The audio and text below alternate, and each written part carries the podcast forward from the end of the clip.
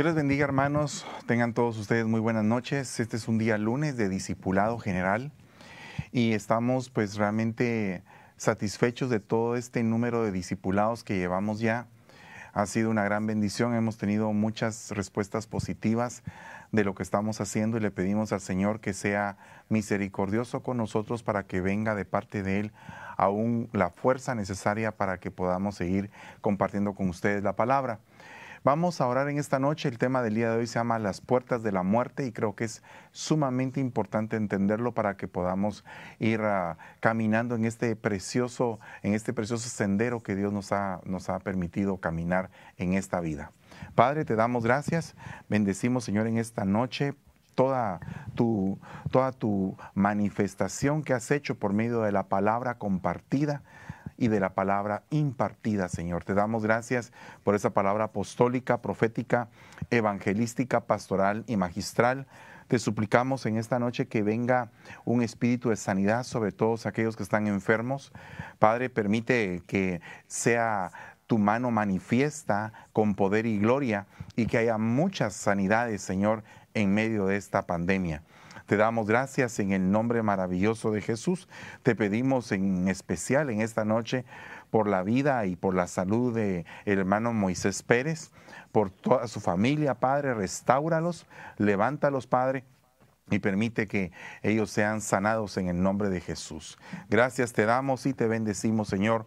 Amén y amén. Bueno, hermanos, Dios les bendiga. Eh, el tema del día de hoy se llama Las puertas de la muerte. Y quisiera ah, basarlo en el libro de Job, capítulo 3, versículo 21, que dice, anhelan estos una muerte que no llega, aunque la busquen más que a tesoro escondido. Se llenarían de gran regocijo y se alegrarían si llegaran al sepulcro. Imagínense qué tremendo esto. La realidad es que veo en este versículo que hay muchas personas que constantemente desean morirse. Eh, la realidad es que eh, creo que llega un momento en el cual la persona le pierde valor a la vida que tiene. Y esto es algo sumamente delicado porque la pregunta sería, ¿por qué es que le perdió valor a la vida que tenía o la vida que Dios le había dado? ¿A qué se debe que hay tanto suicidio actualmente? ¿Por qué es que hay tanto asesinato, por ejemplo? ¿Por qué es que hay tanto aborto, descomposición social, manifestaciones por todos lados? Definitivamente estamos viviendo el final de los tiempos, eso es evidente. Pero cada día que se acerca más la gloriosa venida de nuestro Señor Jesucristo, vamos a ver cosas que realmente a nosotros nos van a asombrar. Acuérdese que el apóstol Pablo cuando vio perdón, el apóstol Juan cuando vio quién era esa gran ramera, se asombró de una manera tremenda. ¿Y por qué? ¿Por qué se asombraría? Porque no esperaba ver lo que vio.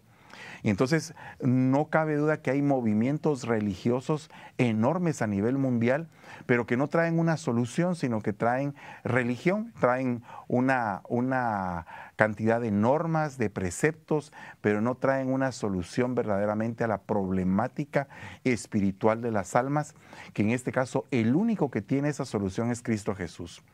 Entonces, ahora, mm, ya viendo toda esta situación desarrollarse, viendo los efectos que todo, eh, toda la problemática mundial ha, conllevado a, muchas familias, a muchas personas a tener que experimentar un desidio, una decepción, depresión, eh, ausencia de querer seguir adelante en la vida, una ausencia donde ellos mismos se hacen invisibles y ya no quieren pertenecer a nada porque se hastiaron de la vida y entonces estas personas empiezan a abrirle puertas a la muerte. Entonces nosotros eh, podemos observar que han habido casos, yo me he dado cuenta de algunos casos que, eh, por ejemplo, a raíz de una amargura constante, llegó el momento en el cual la persona dijo, ya no quiero vivir, ya esta vida no tiene ningún tipo de valor para mí. Una tristeza constante, un, por ejemplo, un apego hacia una persona tan grande que cuando murió esa persona, la otra persona se sintió tan vacía que terminó también deseando morirse. Eh, entonces todo esto es abrirle puertas a la muerte. Ahora, si nosotros nos eh, vamos a Isaías 28:15, dice, ustedes afirman, hemos hecho un pacto con la muerte y un convenio con el lugar de los muertos, para que cuando venga el terrible castigo no nos afecte. Conseguimos refugio a base de mentiras y escondedero mediante el engaño. Entonces, si dice el Señor, yo soy el camino, la verdad y la vía, vida, entendería yo que eh, lo contrario sería el desvío, ¿verdad? La mentira y la muerte. Entonces, la antesala a que pueda darse un tipo de muerte es que en tu corazón hayas metido la semilla de la mentira. Eso es una de las razones bien tremendas de por qué es que muchas personas desean morirse.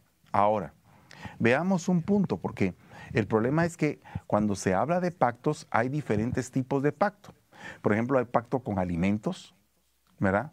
Hay pactos, por ejemplo, eh, eh, lo que hizo Jacob con Esaú fue que le vendió la primogenitura, pero a través de un alimento. Entonces, básicamente después eh, Jacob reclamó ese pacto que se había hecho mediante ese plato de lenteja. Ahora, si nosotros nos damos cuenta, también aparte de eso existe eh, contacto por vía de saliva, que también es un, es un tipo de pacto, contacto o, pacto por medio de sangre. Eh, se puede decir, hay gente que se corta las manos y se unen, eso es un pacto de sangre. También puede ser eh, eh, un pacto a través de una intimidad sexual, ¿verdad? Eh, entonces, todo eso son diferentes tipos de pacto. Pero ¿qué pasa cuando hacemos un pacto con la muerte? Eso es bien delicado. Porque entonces, aquí dice, ustedes afirman, hemos hecho un pacto con la muerte y un convenio con el lugar de los muertos, para que cuando venga el terrible castigo no nos afecte. Entonces ellos pretenden morirse antes de que venga el castigo para ellos. Entonces esto es un pacto con la muerte, es bien delicado esto. Ahora, esto es una de las puertas que se abren para cuando la persona empieza a decir yo quiero morirme, ya no quiero vivir. Entonces e, es, es, bien tremendo eso porque se entra en un círculo vicioso, es un círculo terrible en el cual a la persona le cuesta recuperarse, le cuesta salir. Como estamos en el año de la recuperación, si en algún momento has estado en una situación así, tienes que empezar a, a investigar cuál fue la raíz que te motivó a estar dentro de ese círculo, dentro de esa esfera de negatividad y de muerte, porque tuvo que haber alguna razón. Como te repito, puede ser amargura, tristeza, desilusión, rompimiento de una, de una codependencia. O sea, hay tantas razones por las cuales la persona puede dejar de sentir amor por esta vida. Acuérdate que la Biblia dice claramente, el Señor Jesús dice, el que ama su vida la perderá, pero el que aborrece su vida por causa de mí, la ganará, pero se está refiriendo a otro tipo de amor. O sea, no estamos hablando de que tú no ames estar en esta tierra con tus padres, con tus hermanos, gozarte en la iglesia, adorar al Señor. No estamos hablando de eso. Estamos hablando de la vida egocéntrica, de la vida del gran yo que hay en los corazones y que ese yo tiene que menguar en la medida que el Señor vaya creciendo, ese, yo tiene que ir menguando. Entonces la persona, la persona empieza a ya no querer hacer los deseos de su propia carne, sino que quiere hacer la voluntad del Espíritu. Entonces, en ese sentido es que el Señor dice, aborrece tu vida pero no te está diciendo que tengas un espíritu de muerte de ninguna manera, ni tampoco que le abras puertas a la muerte, ni tampoco que pienses suicidarte, sino que eh, lo que está diciendo el Señor es, no te fijes en la temporalidad. Ama la vida eterna, ama las cosas que vienen posteriormente a tu partida después de que hayas vivido en esta tierra. Y no le des demasiada importancia a lo terreno cuanto a lo espiritual. Eso es lo que está diciendo el Señor en ese caso. Por otra parte, podemos ver que Hebreos 5.7 dice, Cristo en los días de su carne, habiendo ofrecido oraciones y súplicas con gran clamor y lágrimas al que podría librarle de la muerte, fue oído a causa de su temor reverente. Eso estamos hablando del jardín de Getsemaní. Estamos hablando del momento en el cual el Señor empieza a sudar como que fueran gotas de sangre, empieza a tener una agonía, una agonía previa a lo que iba a suceder al día, al día siguiente. Entonces, tenemos que considerar eh, en, este, en este sentido de que hay quien puede librar de la muerte. hay quien puede sacarte de las puertas mismas de la muerte. Y ese es el Señor tu Dios, es mi Dios. Nuestro Dios puede hacer eso. Pero entonces el punto es que nos tenemos que encomendar a Él, tenemos que suplicarle que con su mano poderosa nos libre de, ese, de esa atadura que posiblemente hasta nosotros mismos la hicimos. Y le digamos al Señor, Señor, perdónanos, Perdónanos, por favor, ayúdanos a poder entender la vida, la vida que nos has dado, el propósito que has fijado en nosotros y hacia dónde vamos a hacerlo y cómo lo vamos a lograr para alcanzar la vida eterna. Tenemos que hacer esto en el nombre poderoso de Jesús y lograr alcanzar que el Señor quite en esta noche todo espíritu de suicidio, todo, todo dolor por esta temporalidad de vida tenemos que en esta noche pedirle al Señor, creo firmemente que Dios le está hablando aquí a algunas personas. Y le pido al Señor que, que pueda obrar Él de una manera milagrosa y portentosa para que podamos en el nombre de Jesús librar a muchas almas de la muerte el día de hoy con esta enseñanza. Dice la palabra, los evangelios nos dicen que Jesús comenzó a sudar sangre cuando estaba orando en el monte de los olivos en el jardín de Getsemaní. Esto no es un lenguaje poético, sino que una condición médica llamada hematidrosis. No es muy común, pero puede darse cuando hay un alto grado de sufrimiento psicológico. Lo que sucede es que la ansiedad severa provoca la secreción de químicos que rompen los vasos capilares en las glándulas sudoríficas. Como resultado hay una pequeña cantidad de sangrado en las glándulas y el sudor emana mezclado con sangre. No es mucha sangre, sino una cantidad muy pequeña. Esto provocó que la piel quedara extremadamente frágil, de modo que cuando Jesús fue flagelado por el soldado romano al día siguiente, su piel ya estaba muy sensible. Entonces aquí podemos ver que está el Señor Jesús eh, pidiéndole al Señor, al Padre, que pase de Él esa copa, pero que no se haga la voluntad de, de Él, sino que la voluntad del Padre primeramente. Entonces nosotros tenemos que pedirle al Señor en esta noche que pueda ser librada nuestra alma de todo espíritu de muerte en el nombre poderoso de Jesús. Ahora, ¿por qué es que en algún momento llegamos a esa frontera, a la frontera de las, de las fauces de la muerte? Una de esas fronteras es que llegamos por un camino llamado ira. La ira es un camino que nos conduce a las puertas de la muerte. Entonces dice Jonás 4.9. Entonces dijo Dios a Jonás, ¿tienes acaso razón para enojarte por causa de la planta? Y él respondió, tengo razón para enojarme hasta la muerte. Observe usted que se enojó de tal manera que ya no existe otro capítulo de Jonás, ni se menciona nunca más a Jonás en la Biblia. Entonces nosotros como hijos de Dios debemos de tener cuidado con la ira. Hay personas que cuando se enojan pierden el control. Hay personas que cuando se enojan no responden correctamente insultan, maltratan, ofenden, dicen palabras inadecuadas, avientan todo, rompen las cosas, o sea, se descontrolan totalmente cuando se enojan. Y eso puede llevarlos a estar a las puertas de la muerte. ¿Y a qué me refiero con eso? Miren, muchos asesinatos se han dado por un descontrol en cuanto a la forma como una persona se puede airar. Pero no solamente eso, cuando una persona es iracunda, empieza a ejercer muchas veces ya no violencia física, sino que violencia psicológica, a tal punto que la persona que recibe ese río de ira, ese río de resentimiento, de rencor, de venganza, de dolor, qué sé yo, todo ese río puede llevar a la persona que lo está recibiendo a desear la muerte. Entonces la ira es muy delicada. Nosotros debemos de saber cómo enojarnos Debemos de saber cómo poder corregir a un hijo, porque puede ser que un hijo quiera suicidarse porque no lo sabemos corregir. Puede ser que una eh, esposa se quiera matar porque eh, su marido la trata de una manera terrible. Entonces, todo ese, todo ese ambiente, esa esfera, miren, en algunos casos hemos visto de hijos que matan a padres. Hemos visto casos, por ejemplo, de esposo que termina matando a la esposa. Entonces, todo esto es una esfera de muerte. Cuando hay una ira descontrolada, esa es una de las puertas que conducen a la muerte. Por otro lado, mire lo que dice acá, Primera de Reyes 19:3. Él tuvo miedo y se levantó y se fue para salvar su vida y vino a Berseba de Judá y dejó ahí a su criado. Él anduvo por el desierto un día de camino y vino y se sentó bajo un enebro y pidió morirse. Y dijo, basta Señor, toma mi vida porque yo no soy mejor que mis padres. Pero observe que la puerta fue el miedo.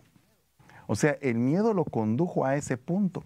Y el miedo lo llevó a hacerse una introspección espiritual y analizarse. Y empezó a compararse empezó a compararse, porque el miedo viene por medio de una amenaza o por medio de una hostigación. Entonces, eh, cuando se empieza a albergar el miedo en el corazón del hombre, puede empezar a pensar, Señor, yo no, yo no soy mejor que aquel, ni soy mejor que aquel, ni soy mejor que aquel. Una persona que ha pasado mucho menos precio empieza rápidamente a compararse con todos. Esa es una de las características más terribles, porque aquí Elías dijo, yo no soy mejor que mis padres. Ahora, yo me, pongo a, meditar, ¿qué era lo que él estaba pensando? Dice que anduvo por el desierto un día de camino. Entonces, eh, ya su vida estaba marcada por el desierto. Tenía miedo, se levantó, empezó a huir, sabiendo que era un hombre ungido por el Señor, eh, ya no empezó a creer en el ungimiento, en el llamamiento que había tenido de parte de Dios, sino que empezó a creer más en las palabras de la amenaza de Jezabel. Entonces aquí tenemos que ser cuidadosos de entender que cuando hay alguien que amenaza, eh, puedes en algún momento caer en esta situación de llegar al momento en el cual de despreciar tu vida como lo hizo el siervo. Entonces, esto es bien delicado, hermano. Tenemos que eh, meditar e, incluso deberíamos de hacer un altar familiar para poder pensar por qué es que eh, cierta parte de la familia tiene el sentido de quererse morir. ¿Por qué es que dejó de, de ilusionarse? ¿Qué fue lo que pasó? ¿Qué fue lo que apagó esa ilusión? Porque mire, hasta en los ojos de una persona se puede ver cuando la ilusión se ha ido, cuando no siente sabor por nada. ¿Verdad? Y, nos preguntamos como sorprendidos, ¿y por qué estará deprimido? ¿Y por qué será que está pasando oh, la depresión? Sin entender muchas veces que nosotros podríamos ser hasta los causantes de la depresión de otros. Entonces tenemos que considerar todos esos puntos. Dice Job 3:11, ¿por qué no morí yo al nacer y expiré al salir del vientre? ¿Por qué me recibieron las rodillas ¿Y para qué los pechos que me dieron de mamar? ¿Y para qué los pechos me dieron de mamar? Entonces aquí hay otro punto, que es el dolor extremo. Cuando estás pasando por una prueba que ya no soportas, que ya no aguantas, en algún momento puedes pensar desear morirte. O sea que el dolor extremo, el dolor en una medida que tú no lo has experimentado, podría llevar a estar en las puertas de la muerte. Eh, muchas veces cuando hemos tenido que enfrentar el hospital y hemos llegado con dolores terribles al hospital, pues esos momentos son bien difíciles. Hay que encomendarse mucho al Señor, hay que pedir al Señor misericordia y muchas veces, como dice Jeremías, esta herida rehúsa a sanar. Entonces hay dolores, hay heridas, hay traumas que rehusan a sanar. Entonces nosotros tenemos que ver con amplitud el panorama que nos rodea y ser bien sensatos y bien entendidos de lo que Dios quiere para nosotros. Porque en esos momentos, cuando las cosas están con un dolor extremo, y no me refiero solamente a un dolor corporal, sino que me refiero al dolor sentimental, porque tal vez el dolor corporal con una inyección de morfina se puede quitar o no sé, pero el dolor sentimental, el dolor espiritual, cuando, por ejemplo, Nehemías está partido porque ve la muralla de Jerusalén destruida, cuando en algún momento alguien está deprimido porque las cosas no le salen bien. Entonces aquí el dolor, cuando Job está pasando por una gran prueba de la cual siente que no sale. Entonces nosotros tenemos que ser cuidadosos de entender incluso las pruebas que tenemos que pasar para no llegar a las fronteras de la muerte. Eh, yo le eh, atendí en algún momento a una persona y, la llegué a ver al hospital y entonces estaba esta persona muy, muy quebrantada de su salud. Y entonces me dijo, ay, mire, pastor, yo, lo único que estoy esperando es morirme. Y entonces, eh, pero le digo, ¿y por qué no estás esperando sanar? No, pastor, mire, yo lo que quiero ya es partir con el Señor. Ya estoy cansada de la vida. Entonces, imagínate cuál era la depresión que cargaba, qué era lo que estaba pensando, qué fue lo que provocó esa depresión. En el campo de la administración se ven mucho estas cosas. Y una de las cosas que uno puede detectar es que hay personas que ya llegaron a la frontera de las puertas de la muerte y que están ahí. Y entonces ahora el punto es qué vamos a hacer para sacarlas de ese, de ese dolor. Porque definitivamente yo creo que parte de la consejería cristiana y de la administración cristiana es buscar la raíz que provocó el dolor y llevar a la gente al entendimiento de que tiene que salir de eso. Porque si no, no va a poder seguir adelante en la vida. Por ejemplo, cuando una persona dice, fíjate que yo estoy frustrada o estoy frustrado porque no me he sentido realizado en la vida. Bueno, entonces ahora, ¿qué tiene que hacer?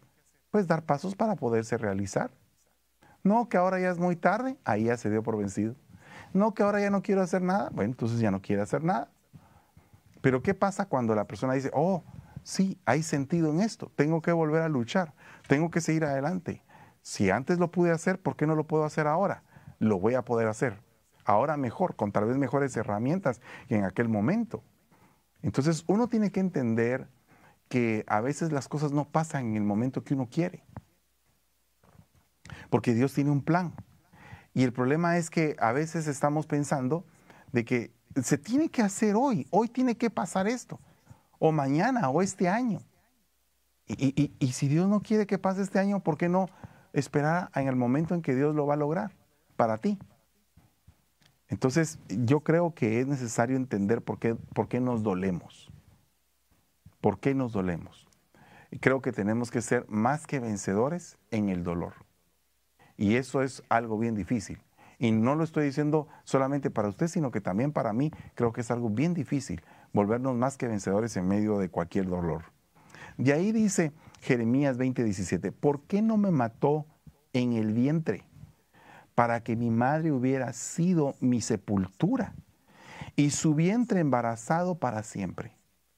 ¿Por qué salí del vientre para ver pena y aflicción y que acaben en vergüenza mis días? Entonces aquí hay que tenías un propósito y te desviaste por un momento. Eso fue lo que le pasó a Jeremías. Se desvió por un momento del propósito. Empezó a ver que la gente lo insultaba, que no le recibían la palabra, que lo rechazaban, que tenía que pasar determinados sufrimientos, pero él era portador de la verdad.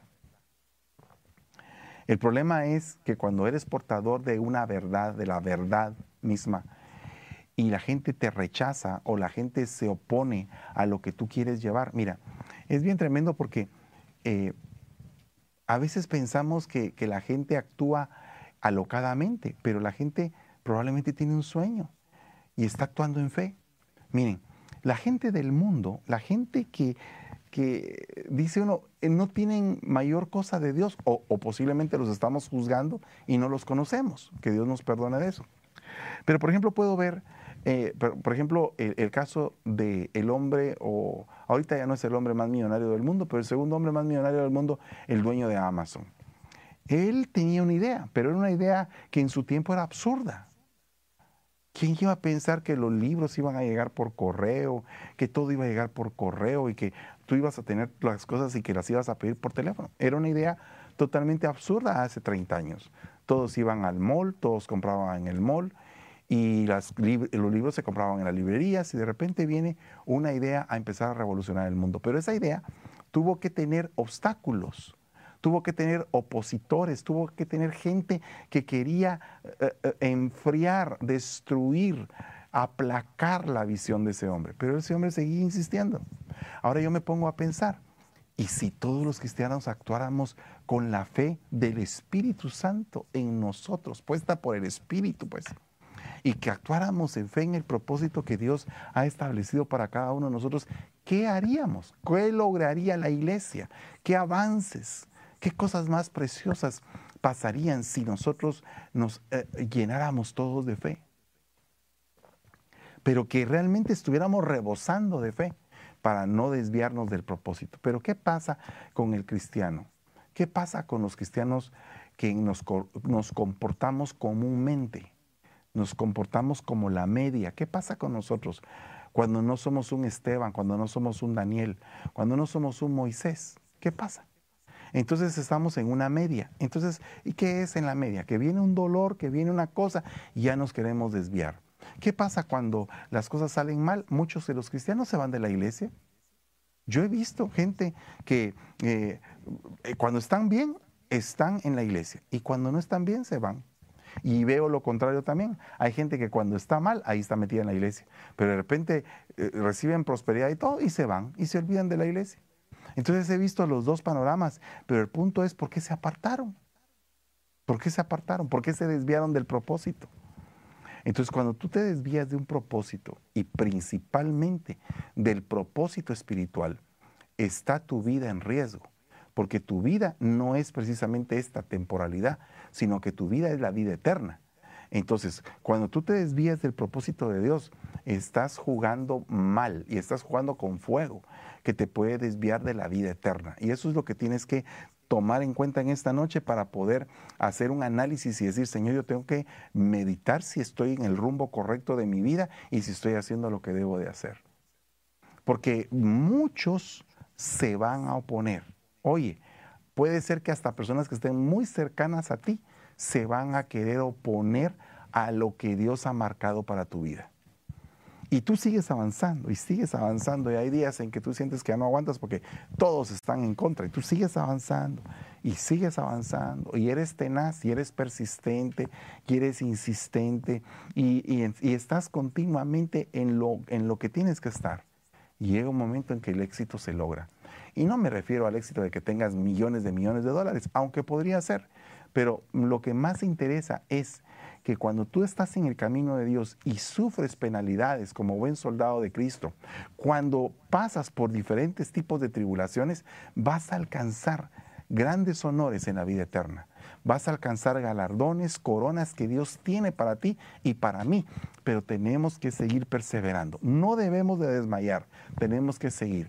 Por otra parte dice, trata, en 1 Samuel 28 dice, trata entonces con misericordia a tu siervo ya que has hecho entrar a tu siervo en un pacto del Señor contigo. Pues si hay maldad en mí, mátame tú, pues.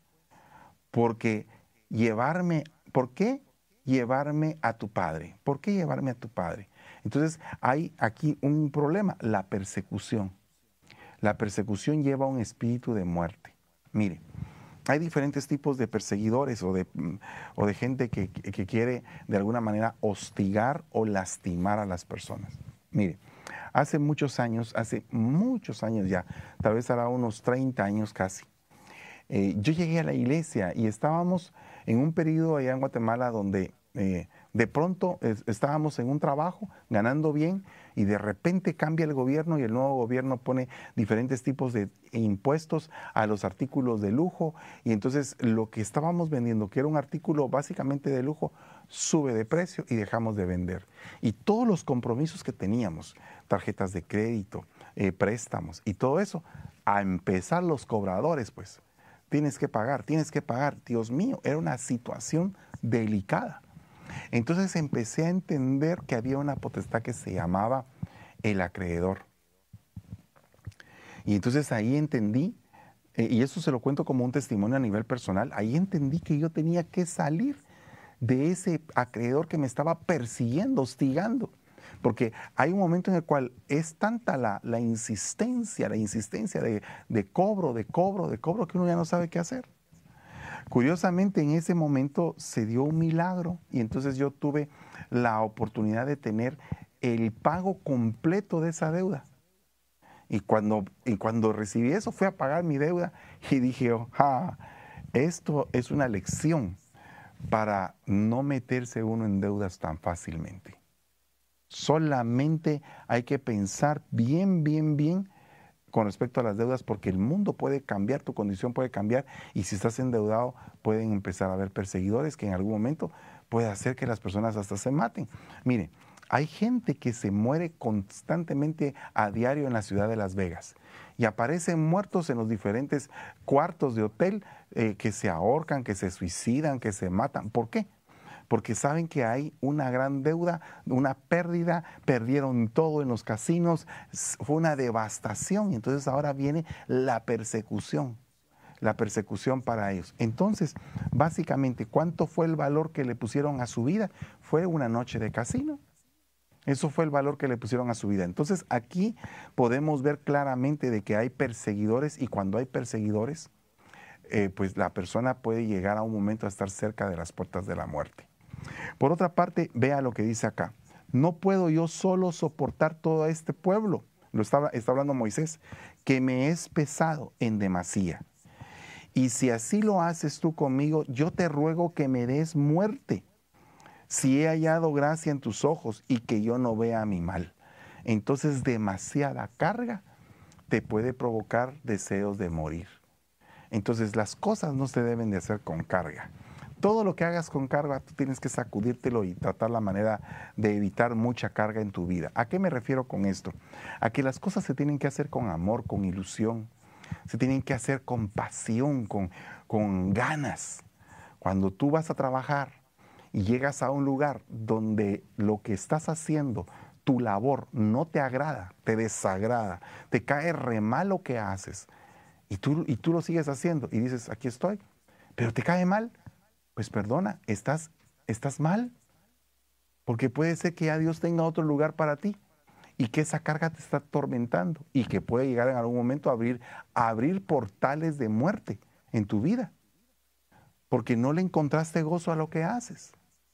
Por ejemplo, eh, hace algún tiempo me di cuenta de una frase que decía, el mejor trabajo donde tú puedas estar es el trabajo donde sientes que estás jugando donde ese trabajo te vuelve a hacerte sentir niño y donde hay un ambiente tan agradable que tú te apasiona estar ahí, que no te importa cuántas horas puedas estar ahí, porque te gusta. Entonces, eso es precisamente lo que yo estoy hablando. Pero ¿qué pasaba con Moisés? Moisés empezó a ver que todo le era pesado y es siervo de Dios.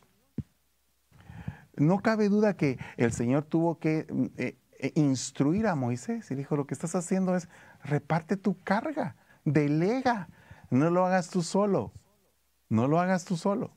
Entonces, e, es bonito, por ejemplo, estar trabajando aquí, porque yo estoy aquí trabajando para el Señor, pero es lindo tener eh, un, estar rodeado de gente que, que te ayuda, que te hace pasar este momento más fácil. Y todos nos estamos divirtiendo y la pasamos muy bien, porque esto es un lugar para estar contentos. Tu, trabajo es un lugar donde tú debes estar contento. Tu familia es un lugar donde debes estar contento. Pero ¿qué pasa con las familias que están sumamente cargadas? ¿Por qué no se sientan, en lugar de estar discutiendo tanto, por qué no se sientan y dialogan? ¿Verdad? ¿Por qué no dejan de ver lo negativo? Miren, hay diferentes tipos de forma de ver la vida. Y hay gente que todo lo ve en negativo. Por ejemplo, si yo tengo este vaso, ay, qué rica está el agua. Y entonces alguien está buscando a ver si no hay un pelo ahí adentro. Y si encuentra el pelo, ahí está el pelo. Entonces ya mejor no me lo tomo, porque ahí está el pelo. Entonces ya, ya no. Entonces siempre hay cosas malas en la vida. Pero todas las cosas donde, donde está el ser humano incluido, siempre va a haber un lado muy lindo y un lado malo. Porque nosotros los seres humanos todavía tenemos un viejo hombre que está peleando por querer tomar el poder, pero nosotros lo hemos aplastado por medio de la sangre de Cristo por medio del hombre nuevo que habita en nosotros. Por eso es que el viejo hombre no toma, no toma eh, eh, fuerza, pero de lo contrario sería algo devastador. Entonces, nosotros tenemos que considerar hacer esto, pero de una buena manera. Ahora, eh, aquí quiero mostrarle otra cosita más. Mire lo que dice jueces 16, 16. eh, y como ella le presionaba diariamente con sus palabras y le apremiaba, su alma se angustió hasta la muerte. O sea que aquí la influencia de la pareja era la que estaba llevando a Sansón en este caso hasta tener deseos de morir. Fíjese que qué tremendo es esto porque muchas veces nosotros no nos damos cuenta de cómo podemos afectar a nuestra pareja. Es bien tremendo eso porque no, no es un tema matrimonial, pero sí debemos de considerar que muchas veces estamos errando en nuestra manera de tratar a la pareja que tenemos. Tenemos que preguntar, tenemos que preguntar y decir, ¿qué es lo que a ti te agrada? ¿Qué es lo que tú quieres hacer? Y muchas veces eh, la pareja puede decir, no, ya no quiero hacer nada, pero, pero ¿por qué no volver a tomar fuerza y decirlo, vamos a lograr en el nombre de Jesús? Entonces, aquí la influencia de la pareja, de las personas cercanas. Miren, yo me recuerdo eh, que hace algunos, algunos meses, o tal vez sí, como hace un par de meses, hablamos acerca del ataque de, las tres mujeres y de los tres hombres, tanto tres mujeres negativas como tres hombres negativos, que de alguna manera atacaron a su pareja. Por ejemplo, en el caso de Mical, cuando David estaba danzando delante de la presencia del Señor, un ataque al espíritu. En el caso de Dalila, ¿verdad? Que estaba hiriendo el alma de Sansón. En el caso de la mujer de Job, que estaba burlándose del, del cuerpo enfermo de Job. Entonces ahí hay tres ataques, cuerpo, alma y espíritu. Entonces nosotros tenemos que considerar que la influencia de la pareja puede jugar un papel muy importante en cómo está el corazón de la otra persona. Por otra parte, vea lo que dice aquí, números 23. Y el pueblo contendió con Moisés y le habló diciendo, ojalá hubiéramos perecido cuando nuestros hermanos murieron delante del Señor. ¿Por qué pues has traído al pueblo del Señor a este desierto? Para que nosotros y nuestros animales muramos aquí. Entonces no comprendían. Fíjate bien una puerta de la muerte. No comprender, la incomprensión. Dios los había sacado con mano poderosa, con milagros, con liderazgo, con hechos portentosos, con riquezas. Y no comprendían. Entonces muchas veces nosotros tenemos todo servido y no comprendemos. Entonces nosotros tenemos que aprender a comprender nuestra vida. Porque si no, no entendemos las cosas como deben de ser. Tenemos que aprender a comprender la vida que tenemos, lo que Dios nos ha entregado. Porque si no, vamos a estar pensando en los pepinos, en los melones, en los ajos, en los pescados de Egipto cuando podemos tener lo que Dios quiere darnos en esta esfera, en la esfera de gracia y de misericordia de parte de Dios. Por otro lado, dice Eclesiastés 11:7, qué bueno es vivir y ver la luz del sol. Hay que disfrutar cada día mientras estamos vivos, sin importar cuánto va a durar nuestra existencia. Pero hay que tener en cuenta que algún día moriremos y estaremos así por más tiempo del que estuvimos vivos. Y una vez muertos ya no podremos hacer nada. Entonces aquí hay varias, varios lineamientos con respecto a la salvación. Primero que todo, una vez muertos ya no podemos alcanzar salvación. tenemos que ahora tomar una decisión acerca de nuestra vida eterna. Estamos en vida. He visto personas que en la misma agonía se han arrepentido y personas que tienen una larga vida y nunca se arrepienten. Hay personas que el Señor permite que se arrepientan en el último minuto y hay personas que les permite el Señor vivir toda una vida de arrepentimiento, de cambio y conversión. Hay niños que mueren con un mes de nacidos y hay grandes que mueren con 110 años de vida. Y todos y en todo Dios da diferentes oportunidades, diferentes tratos, diferentes opciones para poder aprender a vivir esta vida. Mi pregunta para ti en esta noche es, ¿has aprendido a vivir? Es una pregunta que yo me hago a diario. ¿Has aprendido a vivir? ¿Estás viviendo como tú quisieras vivir? ¿Estás viviendo en plenitud, en la plenitud del Señor? ¿Tienes una relación íntima con Él? ¿Te gustan las cosas de Él? ¿No te cargan? Porque el, punto es que muchas veces a uno le dicen, es que demasiada iglesia, por ejemplo, demasiado esto, pero no saben el deleite que causa. Es como que si tú tienes un plato de una comida que te, pero que te gusta muchísimo, y entonces vienen y te lo sirven y tú dices, ala, otro día voy a querer más. Voy a querer más de esto porque qué rico.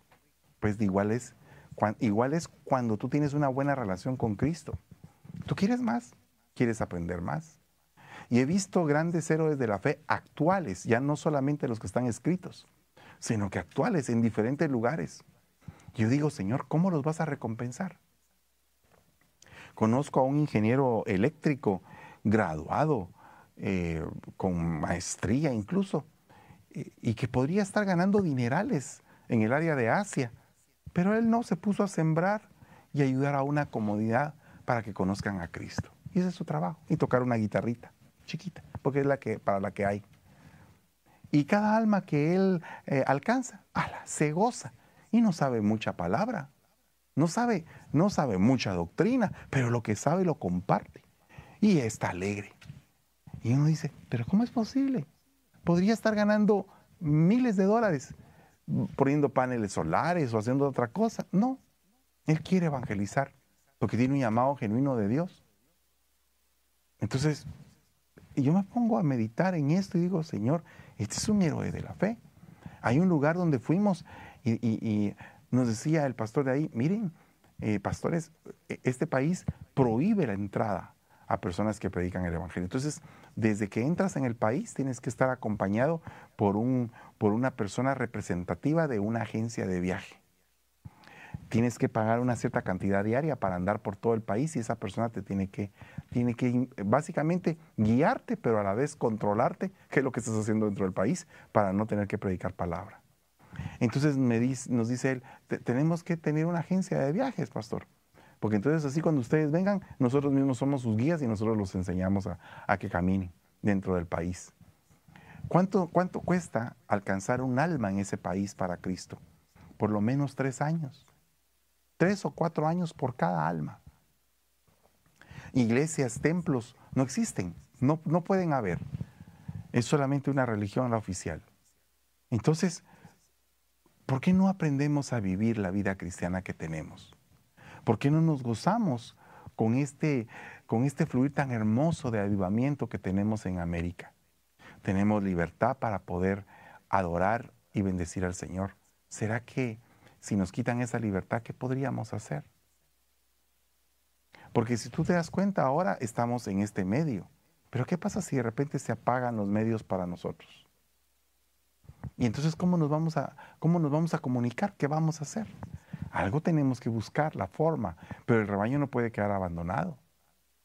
Entonces, todos estos puntos nos hacen pensar, qué lindo es vivir, pero vivir con el Señor y reprender toda puerta de muerte. Tenemos que aprender a vivir. Vive tus años, vive tu vida y vívelo, pero hermosamente. Vamos a orar en el nombre de Jesús. Y si en algún momento tú has estado cerca de las puertas de la muerte, ahorita es el momento de reprender y decirle, Señor, aléjame de la muerte, en el nombre de Jesús. Padre, te damos gracias en esta noche. Bendecimos tu palabra y te suplicamos, Señor, que se haga realidad en nuestra vida el saber vivir lo que tú nos has entregado para vivir. Esa luz, ese aliento, esa belleza, Señor, de vida que nos diste, Padre, cuando caminamos contigo, cuando hacemos que se cumplan tus preceptos y tus, mandamientos en nuestra vida. Te ruego, Padre, que nos auxilies y nos hagas entender tu, tu propósito, y que podamos concluir y salir de esta tierra con gozo, preparados habiendo terminado la carrera que nos has, que nos has puesto. Te pido que reprendas todo espíritu de muerte en el nombre de Jesús, que reprendas toda, toda apertura de puerta que pueda conducir a la muerte a alguien. Y en el nombre de Jesús abrimos las puertas del camino de la vida te lo ruego en el nombre de Jesús y te doy gracias, Señor, en esta noche. Amén. y amén. Hermanos, amados, Dios les bendiga. Espero en Dios que este tema haya servido de edificación para ustedes, como lo ha sido para mí, y que podamos continuar cada lunes aprendiendo un poco más acerca del Señor. Que pasen una muy buena noche y dentro de poco más o menos 30, 35 minutos estaremos empezando con nuestro discipulado ministerial. Que Dios les bendiga y pasen una excelente noche.